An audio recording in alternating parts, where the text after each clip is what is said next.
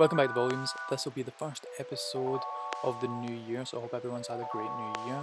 In this episode I cover everything from veganism, LGBTQ plus community, feminism and songwriting with Ella, whose social media is at Ella Cara Music.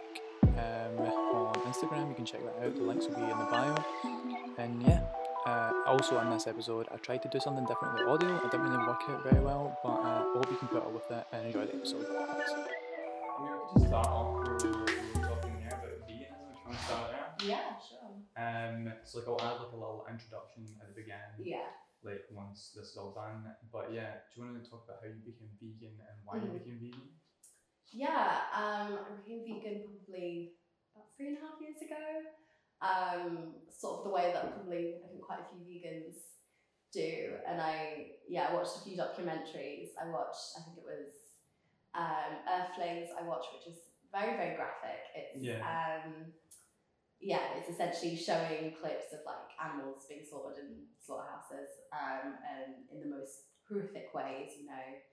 And then I watched Forks Over Knives, which is more like health oriented. Mm. And then I watched what's it called? The really famous one. Why is it gone out of my head? How famous? The most famous? Cowspiracy. That's it. Which is more sort of environmental, so I sort of wanted to cover like the three sort of grounds, I think. Yeah. And I think I was most driven by the ethical reasons in terms of like animal rights and stuff. Right. Probably because the footage was just so graphic. So prior to watching those, did you have any like previous influences or anything like that? No, not really. I think I was watching sort of what I eat in a day, and I like videos, and I was seeing that veganism was becoming bigger, and I wanted to know why, I think, and just I'm a curious person, and I wanted to sort of understand more about like where my food came from and and just explore what else is out there. And I'd connect to the dots that, you know, being vegetarian is good and that you're not eating, you know, the animals are killed so they can end up on your plate, like I knew that much. But I didn't quite make the tie between like the dairy industry and like, you know, the meat industry and how it's all very tied together in terms of malpractices and, you know.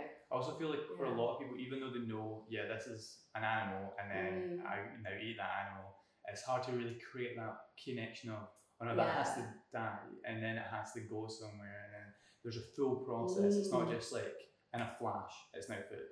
Oh yeah, you know for sure. I mean? Like it's crazy how we sort of disassociate from like what's on our plates and you know what we call a pet and what we what we eat, and it's really strange. Yeah, I mean, domesticating certain animals and then certain animals being there for food is a really weird concept, and it kind of makes you imagine like how that started. Mm-hmm. That was sort of my journey. Before we started filming, you said, I said that basically what I want to cover is like everything that's in your bio. So if you want to like quickly like go over everything that's in your bio. I'm thinking of my bio. Yeah. So what is in my bio? It's like queer, vegan, feminist, songwriter. Yeah. Right? Yeah. So we covered veganism. Mm-hmm. So queer, what's your part of being queer? Like what do you mean? Like, I don't know, you put it in your bio. Okay, right. I mean, I guess I never used to like put it in my bio, and I never used to sort of be quite as vocal as I probably am now, I think. Why do you want to be more vocal now, do you think? I think when I was sort of, you know, discovering my sexual orientation, I didn't really, not that I am a role model now, but I didn't have a lot of role models, and I didn't really have anybody around me like speak, like being openly queer, I think, but openly LGBTQ+. It was just something that as I became, you know, more accepting of my identity, and, you know, for the longest time I identified as like bisexual, and that sort of felt semi-right. And then I sort of landed on my identity of queer, which is more of a like umbrella term, and it just felt a bit more like politicized, I think, probably because, you know, you read like queer theory and stuff like that, and it feels more like something that the LGBTQ community is like deliberately reclaimed. And I really like that concept, and it's just something that I like that I strongly identified with, perhaps not as much as I identify as female, but it was like one of those identities that I was like, this feels very me. Yeah. And you know, I don't know what to put in bios. I'm like, okay, these are my descriptors, like, and queer, you know, it. I guess it's just great that sort of like sense of community, so people know and they can maybe like for sure. Go to you for advice or what. Yeah. Yeah, definitely. I think being queer, like, it doesn't even necessarily just reflect like sexual like orientation. It covers like a lot of stuff. Yeah. It, you know, stuff to do with like style and presentation and gender, and you know that word is used quite loosely, I think, sometimes. And yeah, I think when I've seen it in other people's bios, I'd be like, oh cool, like they're probably, you know, like an intersectional feminist. They probably like, there are a lot of like connotations there. Right. Yeah. Yeah. Interesting. Am I right in saying that you have like a sort of like another platform specifically for queer like culture? Yeah, I haven't really used it in a while because it was mainly this project I was doing in my module called like Queering Gender. Right. The module wasn't called that, like my project was the module. And yeah, I just decided that I wanted to do like a sort of photography, Instagram. Right. Journal, so it's like a sort of a visual journal of I just knew representation. Pretty much. I just sort of knew that I was interested in like queer culture and sort of unraveling like gender and style and sexual orientation and sort of looking at how those things intersect or don't intersect. And I'm just interested in people and just getting to interview people, I'm sure, as you know, is like a really fun experience. It's an awesome experience. It's and I, you know, I've been quite fortunate with my like queer journey and like coming out and all that kind of stuff. I've been very fortunate, so it's been like very insightful for me to listen to people who haven't been quite so fortunate and how their journeys differ or, you know, relate to mine. I think it's been really, really insightful. I think for a lot of people, like looking at the outside, it's hard to realize like for every culture that exists, there's millions of subcultures and millions of ways of like interpreting those subcultures and being a part of them and interacting with them, and no one realizes that if you're not on the inside. So it would be really interesting like for people to check that out and like see the people you spoke to and how they all like became part of it and how they all interact with it their own way. Yeah, for sure. I think especially with Lancaster, like it's quite a small town, and that's, you know, I go to Lancaster. And like, so you sometimes feel like you don't really see the queer population, or like, I don't know, sometimes I feel like I don't really see queer people unless I seek them out. So a lot of these people, like, I was already friends with because, you know, I'm naturally drawn towards people who like have similar experiences and similar opinions, and that just happens to, you know, correlate. But yeah, I got to meet people through like friends of friends, people who reached out to me. So it sort of, it felt very warm and accepting, I think, in that sense, because it was, you know, meeting more people from my community who otherwise might not have met. So do you want to talk about that you and like, so you were saying you went to, are you going to Lancaster University? So when did you start going there? I started, I think it was like 2017, about September, October 2017. Right. So I'm in my third year now, Before you were there, where did you live? So I basically moved to Edinburgh about a year before I went to uni, so I decided to take a gap year. Right. Gap year. What did you do during your gap year? I sort of did the stereotypical thing. I travelled, I worked. It was quite a rough year for me, to be honest. I think a lot of it, you know, I experienced a lot of really bad bouts of like chronic depression and depressive episodes, and that sort of debilitated me for a lot of that year. Were you just like a bit lost in the way you wanted to head in life and kind of like other stuff? I don't know.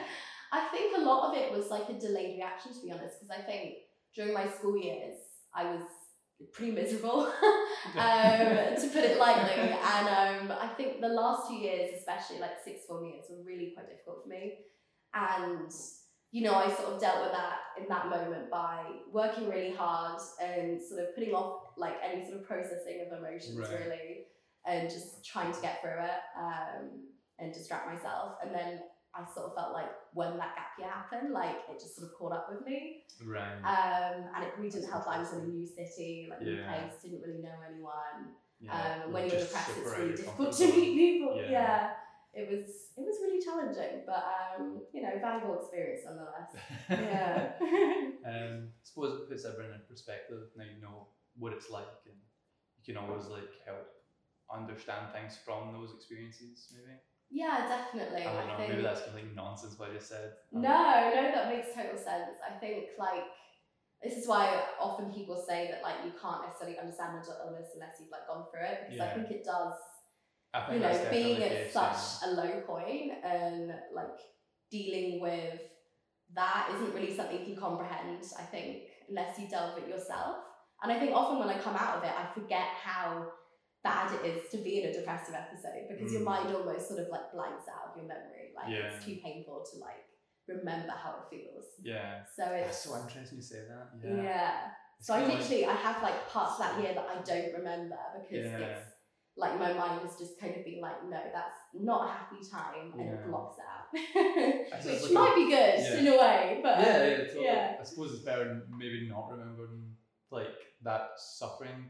I was just thinking, it's kind of like, this is probably a really bad analogy, but if you like hurt yourself physically, you know that you didn't like it, but you don't, you can never really replicate that pain in your head. You can't think, oh, that was this sore, or I can compare it to this thing that happened. Yeah. You just know it was sore, but you can't feel the pain again. Yeah. And I suppose it's a bit like that. You just know everything was really bad, but you can't really think of like how bad it was, or why it felt so bad. It was so hard to sort of like rationalize it, because it's maybe it's just we don't understand it well enough yet, but that's very interesting you said it like that. Like we do like block out these moments. Yeah. It's so fascinating.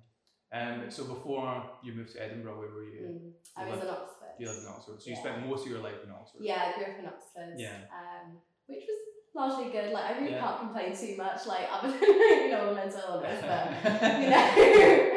I had a pretty good childhood, and my parents, you know, I'm very lucky, they're very supportive in all my choices and everything that, you know, I've gone through. And I think especially things like mental illness, I think, you know, they don't really give parents a handbook what to do like when your kid is mentally ill, and so they did the best they could.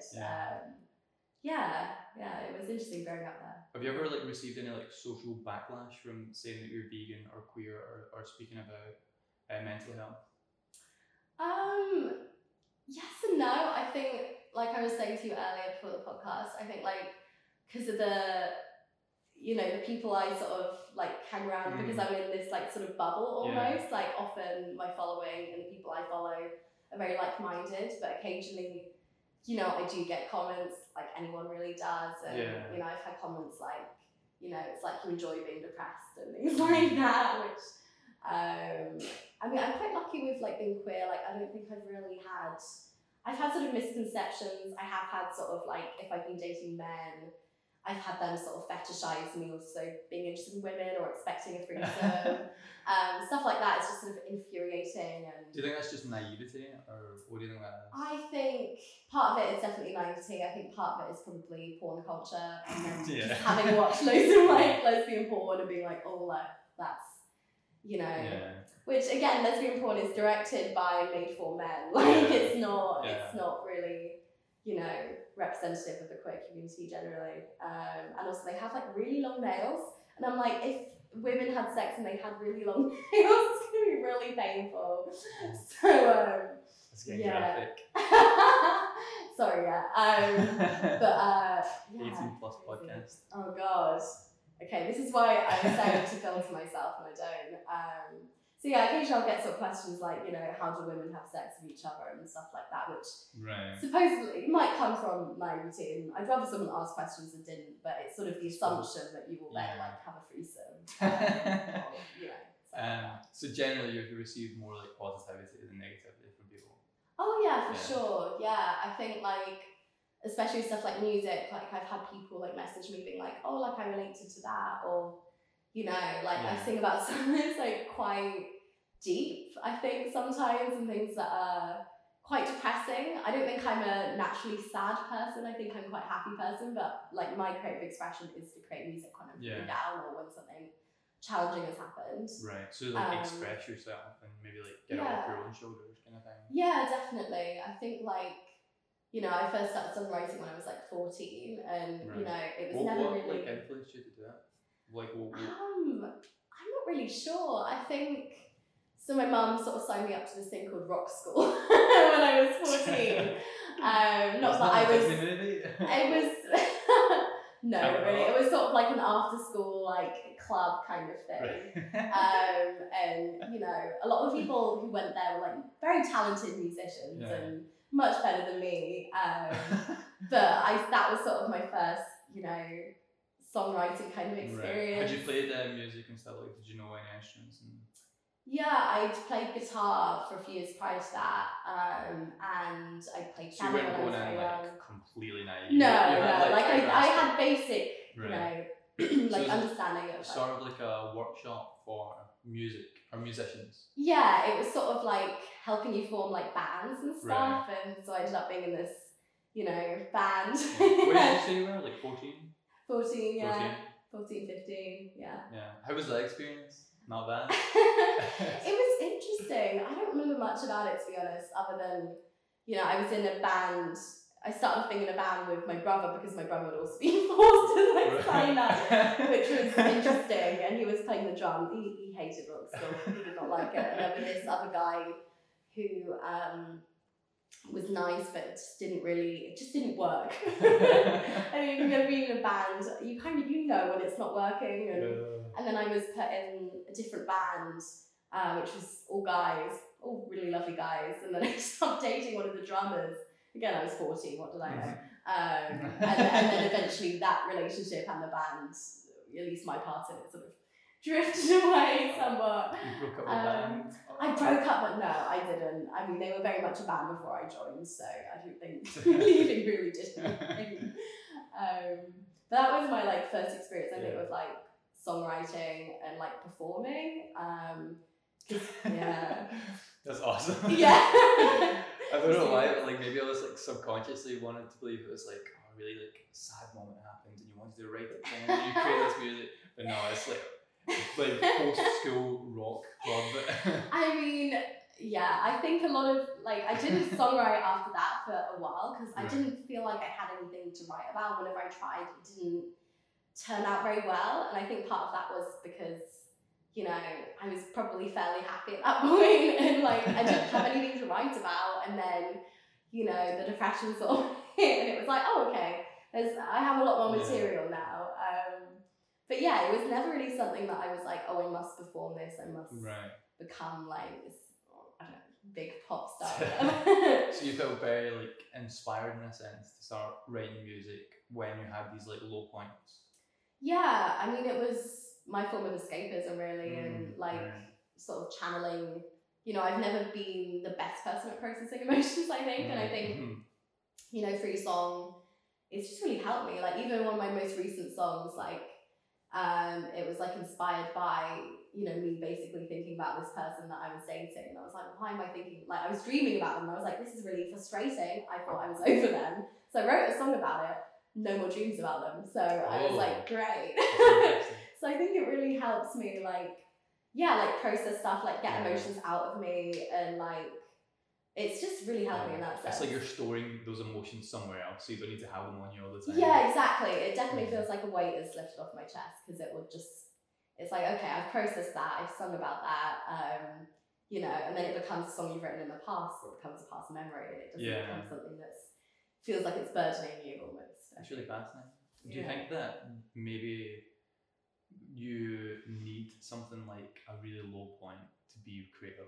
And do you think that like across the board for most people, I think that seems to be the case. Like we can look throughout history and point out, oh no, they were depressed, or they had anxiety, or they were schizophrenic. And you could literally like, there's no artist or creator or someone that's done something big and grand throughout time that doesn't have something there. You know what I mean? Yeah, that's interesting. I mean, I've kind of been thinking about this myself because at the moment I'm doing like a dissertation that's about music and mental illness, and like it's interesting writing songs for that and like not being depressed. Like I still deal with depression, but I'm not, you know, a lot of my songs I wrote previously would be like in a depressive episode, I'd be writing it. So it's interesting. I don't think it's, I think there's, you know, credit in doing both, like writing when you're in a dark place and when you're not, because I think when you're not, you have a lot more perspective and you can reflect on it in a way that's perhaps more healthy and more rational. So I don't know. But I don't know, I sort of see like pop music now and a lot of it isn't necessarily, it doesn't seem like it's from artists' like personal experiences, and it doesn't, you know, there's not much really, especially in pop music, about like mental illness. Like I've been trying to find songs to analyze and things for my dissertation, and it's just been, it's been weirdly difficult. I'm like, how is this, because mental illness is something that affects all of us, or mental health affects all of us. So yeah, it was really strange to me. But every pop song's like, makes no sense. It's like they describe everyone the most vaguest way, in the most vague of ways. So they all feel like, oh, they're talking about me, that's me they're talking about. Oh, it feels so personal. Everything's so bad. Yeah. I mean, I was doing this like focus group for my dissertation, and one of them was talking about the song Sweet But A Psycho. I know, I just didn't even, like I'd heard that song so many times and I'm just like, wow, there's so many like problematic images of like the sort of like manic pixie dream girl, and like, you know, like she's sweet, she's cool, but she's crazy, like, you know. And I think you also get that a lot with like, you know, if a girl like dumps a guy, like especially in like movies, it's like, oh dude, like she was crazy, like whatever. And like, I feel like that's often used as like a sort of, in a very offhand way, and it's like, it's really strange to me. But. Yeah, that's really interesting. I don't think that is just because, like, men don't want to be the problem in the situation. Yeah, I think often it's easier to say that a woman's crazy than to say like, oh, actually, maybe I was the problem, or maybe there was a problem with like the relationship. I think. Yeah. But I think terms like crazy are just like, you know, I often use it, but then I think my excuse is often that like, you know, I deal with mental illness, so I can reclaim that word, which is I don't know, probably problematic. But I don't know. I think a lot of words like that are tossed around, and you know, I'd have friends. Has no meaning anymore. And I'd have people be like, you know, I never know if they're joking or not, being sort of like, oh, like I'm so stressed, I feel like I'm having a panic attack. Ooh. And so either I would be like, you know, normally I would be like, are you okay? Like, is there anything I can do? And then they'd just be like, oh, like I'm not having a panic attack. Yeah. But like, almost if you don't take it literally. Yeah. You know, that might be their way of trying to like open up to you about their anxiety or whatever. So I take everything so literally. Like it's almost dangerous how literal it is. Yeah. Like if someone says that's crazy, I'll be like, oh, maybe that's crazy. Yeah. Like, yeah. Okay. We'll walk in and be like, oh, that toaster's crazy. Like made toast so fast, I'll be like, why is that toast so crazy? Like, just dissecting it. Yeah. I'm breaking it down. Like, why did he say that? What did it mean? But yeah, if someone said, oh, I'm taking a panic attack, I'd be like, right, okay, what's going on? No, I've had people say that, and you know, I mean, I haven't dealt with, I probably only had one or two panic attacks. Panic attacks and anxiety attacks are quite different, so, but yeah, like, I've dealt with anxiety attacks. What's the difference? Excuse my naivety. No, not at all. I mean, I only realised that they were two different things, like, probably not very long ago. I don't know if I can explain this in the best way, but what I believe it to be is, like, panic attacks often have like more, they're often more extreme, and they often, you can literally feel like you're dying. Like, so when I first had a panic attack, I was like, I'm having a heart attack. I'm dying. And it was really horrible. Whereas anxiety attacks, for me at least, I have some of the symptoms of panic attacks. So, you know, shortness of breath, like not feeling like I can breathe, sort of like a heavy feeling in my chest, like heart beating fast, like sort of being shivery and then being really, really warm, like almost feeling like I'm having a temperature. So I sort of have stuff like that would be like simmering.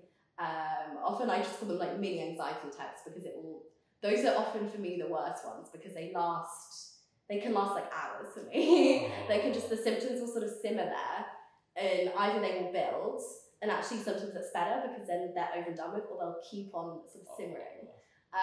So at least in my experience, you know, having had like, I think only like one or two panic attacks and then anxiety attacks. I was thinking about that, I'm like anxious, thinking, oh, yeah, that's the worst experience. Yeah. It's not the nicest experiences, but I think everyone deals with anxiety on different levels. So is there any like direct correlation towards like what makes you have these? Or is it just yeah, I mean, I think it really can depend. So like the first time I had a panic attack, it was, you know, I could sort of reflecting on it, I was like, you know, it was because essentially I won't go into too much detail, but it was essentially because I was really worried about a friend and about like them doing irreparable damage to themselves and like, and me being like, I should talk about this, I don't want to betray her trust though, like and like that just sort of like bubbled in me, and that was like my first panic attack. I mean, it was no fault of her own, because I would have had it in any sense anyway, like something would have triggered it, because that was just the time in my life where things were difficult. So just a lot of things just constantly building. I think so, yeah. I think, but often with my anxiety attacks, it can actually be like, you know, occasionally if there's like I'm the kind of person that gets anxious with like surprises or like loud noises, like things like balloons terrify me, which is like a really weird fear. But even little things like that can set me off sometimes. So, you know, the worst thing would be like a surprise birthday party. Yeah. Like all attention on me, balloons and a loud surprise. Like, I don't know how people can like surprise parties, but I hate surprises. No, they're not fun. So sometimes it can just be a little thing. I think it really depends. Sometimes I can trace why it's happened, and sometimes I'm literally just like, I don't know, it just, you know. But again, sometimes it's, you know, if you don't process emotions, then it sort of builds up in the back of your mind and you don't even really realise it, and then it gathers momentum, and then it's sort of, That's an interesting thought as well. Do you think it's like beneficial to talk about these things and express the way you feel and constantly talk about like mental health and things along those lines? I think it's helpful not just for people hearing it and feeling connected to it, but for yourself to talk about it. Yeah, I mean, I think it's necessary. I think, you know, I think it's difficult because, you know, I want to say that everyone should have counselling, but I know that I've not always had the best experiences of counselling, and not pretty much everyone I know who's been through like NHS counselling has not had the best experiences. And like, I'm very fortunate to be able to afford like private counselling, which has like helped me. Have you ever tried like NHS counselling? I have, so I went through it. You can tell the difference, like you've got the perspective on both. Yeah. So I went through NHS counselling when I was like, I don't know, maybe 15 or 16, I think. But it was, again, it didn't feel hugely like my choice, I think. I think that didn't help. I think often you've got to, I mean, this is very general, this is just, you know, in my experience, but you've got to like want to get help, I think. And I just wasn't at that stage. I was still at the sort of like denial and, you know, trying to accept what was going on phase. And I think often with NHS counselling, I don't think it's necessarily for their own. I think it's very underfunded. I think a lot of the structures put in place there, you know, for no fault of the staff, it's just like what they've been told to do, but it feels very checklisty.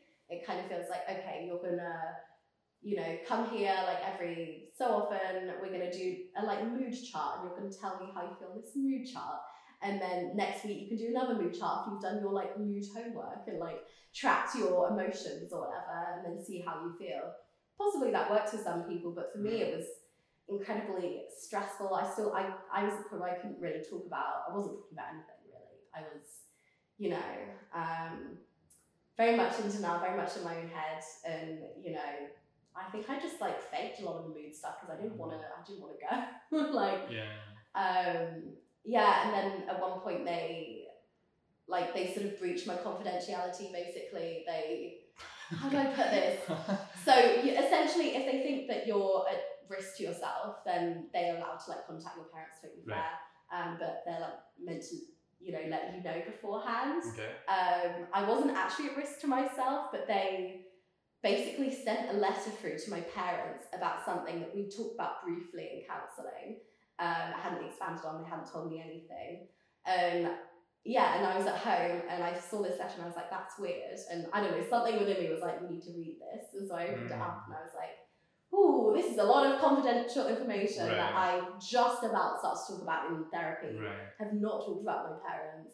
And that was like, that was terrifying. And that just, I literally didn't go back to therapy until about a year and a half ago because of that, because it was very traumatic. Yeah. Did your parents ever find out they'd be sitting there? Or did you just keep it down low? I don't know if I've ever mentioned it to them, no. They'll probably hear it on this podcast and be like, what was that? I mean, they knew that I was unhappy with it because I'd already expressed to them that it wasn't really working for me. I even tried before that, I actually had private counselling because you're on the waiting list for like 6-8 months, it's a long time. But again, it was very like CBT, which I know works for some people, but it was essentially giving me anxiety attacks, going for doing these exercises gave me anxiety attacks because it was very focused on breathing, and for me I needed distraction, and that's what helps me calm down, not focusing on the physical symptoms I'm having. It's a very one route that they can take, and if you differ from that route, it's your problem, not their problem, kind of thing. Do you know what I mean? They don't try and apply to every individual. Yeah, exactly. And I don't want to sort of totally write off CBT because I know it does work for some people, but I think often they do give these statistics. When I was at the NHS, they were 85% of the people that leave here are better, making out they were cured from this. And I'm no, they've just probably done what I've done, faked your mood charts and made it seem like they were fine, and then just be Also, 85% doesn't even seem that impressive. No. I feel 100% is what we should have, 100% of success. If you heard that only 85% of people survived going to the doctors, I'd be I don't know if I'm going to the doctor, so I'll just leave it. I think it's difficult though with mental illness, it's everyone has such unique experiences, and same with medication. It's it's really difficult to find something that is going to work for everyone, and I think maybe that's why it's so good to talk about these things, so people can explore all these different ways of thinking and doing. Yeah, sure. I mean, for me, I needed therapy and meds and self-initiative, I think. And but I don't think not necessarily everyone needs that. And also, I had years where I wasn't on meds, but when I very much wanted to be on meds, but I know for all my parents, but they sort of weren't that keen really for me to try that route, which is fair because my brain was still developing and all that kind of stuff. But also did it help? Yeah. What's did it help? Yeah. Yeah, it really helped. It's not really this fixes everything. No. But it's sort of neutralizes you a little bit, which is difficult because you don't experience extreme highs or extreme lows, but it means you don't really have periods of intense happiness that you perhaps might have. But I think at that point I was just so low that I was don't feel any happiness anyway. Let's just let's just even it out. And it really helps because I think once your mood is neutralized, it's much easier to have find that initiative. Whereas before it was just physically and mentally impossible to get out of bed. It just wasn't happening. That's scary. Yeah. Scary thoughts. It is. Yeah. But better now. Yeah, all cured. No, I'm doing so much better. Yeah, I think a lot of the stuff that I'm doing now and talking a lot more about it, I think I never would have imagined me getting through it.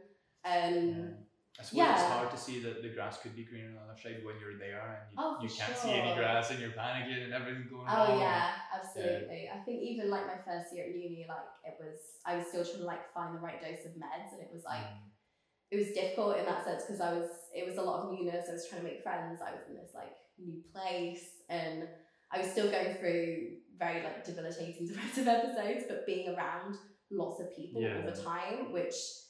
It felt quite crushing. It wasn't their fault, obviously, but it's just a lot. I think sometimes when you're in that episode, I don't want anyone to see me. I don't want anyone to see me in that state. I just wanted people to see me when I was happy and For people that maybe currently are going through what you went through, going to university, being around lots of people, and experiencing what you experienced, what would you suggest to them, or what would you recommend?